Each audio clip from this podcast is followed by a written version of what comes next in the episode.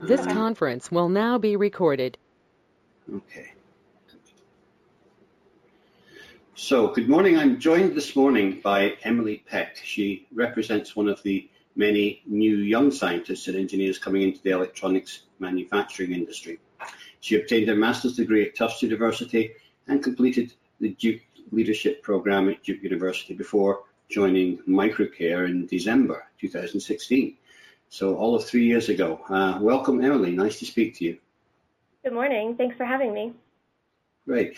So you're, you're uh, senior chemist now at, at Microcare and obviously at the forefront of all these really challenging cleaning uh, problems that are presented to you. Uh, now the industry has moved from a complete no clean approach uh, uh, in recent years, uh, and cleaning is becoming a lot more popular. But we still have a lot of no clean out there, and we have, of course, increased temperatures and these really hard baked on lead-free fluxes. Uh, so, how do you approach that when when uh, uh customers come to you looking for cleaning solutions? That's a great question, and and there have been a lot of um, changes in the industry in terms of the um, lead-free fluxes and the no-clean fluxes. And, you know, despite the name, a lot of people are, are still needing to clean those no-clean fluxes. So Microcare is working with um, a few of the main flux manufacturers, um, and we're doing cleaning studies in our laboratory in Connecticut. Um, we're called the Critical Cleaning Lab. Um, and we'll do studies on all of these new pastes and fluxes to determine uh, what our best cleaning options are so that we can share those results with our customers. And we do that not only for our benchtop cleaners, but also for our vapor degreaser cleaning options. Um, right. And that study's been going on for um, almost two years, and it'll continue um, indefinitely as long as there's new flux and paste products. We'll be cleaning them. Right. Uh, so, so are, are, you basically making up uh, a set of uh, test coupons uh, to, to say that uh, the Microcare family of cleaners work with this type of, of uh, paste and, and, flux combination? And, and that's right. Yeah, that, that's how you're categorizing it. Okay. Yeah. So that's good because that does that give a customer then it gives you a starting point, really, isn't it, towards giving a more um, bespoke um, solution for the uh, for the for the cleaning project. Exactly, and we want to encourage customers and show them that we have looked at these products and we have the cleaning solution that they need, and then we can work with them further to help them validate that process. Right, right. Now you're very much at the end of uh, hand cleaning, where where the operator is actually using uh, a cotton bud or or some other type of uh, material to, to clean the, the board. So how much of, of the business is, is really involved in the chemistry and how much is involved in actually training the operator on, on how to clean physically? Another great question. Um, you know, in the lab, we're really focused on developing the correct cleaners. Um, and, and what, you know, if we have the cleaners, then our sales Force is great at doing that training aspect, taking those products to the customer and training them on how they're going to get the best results out of our products. Mm-hmm. Okay. So the critical cleaning lab that you referred to earlier, I mean, that's divided up into different areas. You've got uh, the PCB and uh, PCBA section. Uh, you've got a few other sections. What what uh, divisions do you have um, built in for your critical cleaning lab? So our critical cleaning lab focuses on all of our platforms, um, but the main ones we focus on are the electronics industry and precision cleaning. Right, okay. Um, fine. So are you having any involvement? Uh, there's obviously a few changes coming uh, into the industry with uh, cleaning technology and also cleaning testing standards. Um, are you involved with IPC uh, or, or any of these uh, people on process validation or, or, developing new standards and these types of things? We are involved with IPC and we do stay up to date on the latest standards. Um, you know, we like to say, stay aware of any changes um, that are coming down through IPC so that Um, you know, we can stay knowledgeable when our customers come to us, to us with questions, um, and it, it just really helps our customers know that um, their supplier is, is aware of the cleaning standard requirements. And again, it helps us to um, help our customers validate their cleaning process. Right. Okay. Now, of course, Microcare is, is a global company, uh, and you recently uh, set up a, a new uh, distribution and a lab, I believe, in the UK. Uh, which is uh, kind of curious, obviously, with this Brexit thing going on.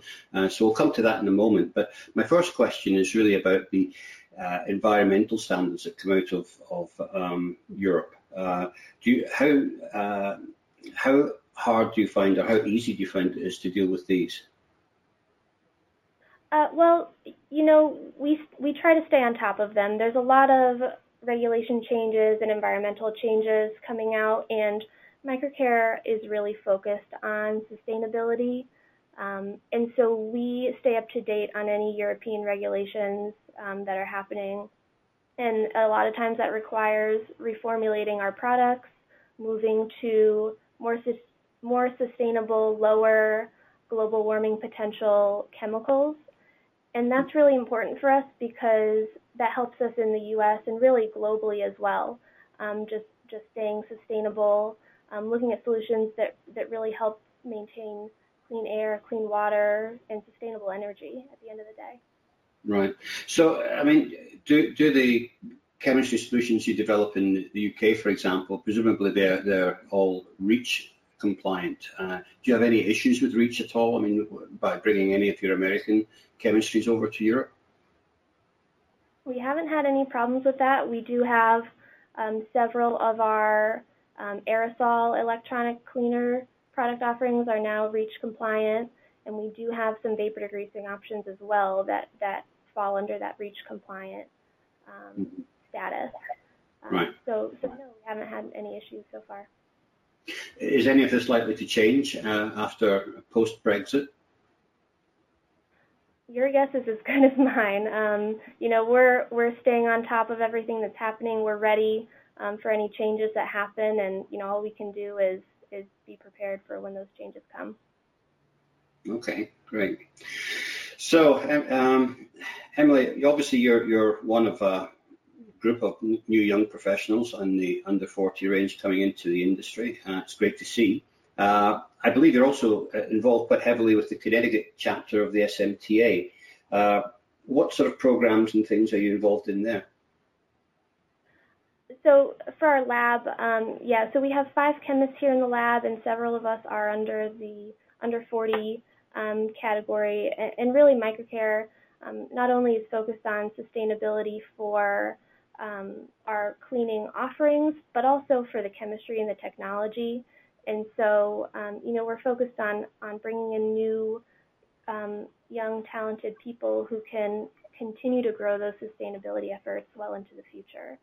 Um, for the SMTA, I am part of the Connecticut chapter. I'm an officer um, in the local chapter here. And you know, the SMTA is, is really focused on education. And so that's what we try to do with the local chapter is we host events um, for anyone in the New England area or anyone who's around, uh, who's available.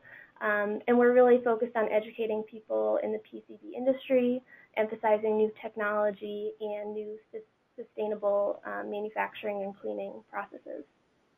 Great. Great. Well, it's certainly refreshing to see.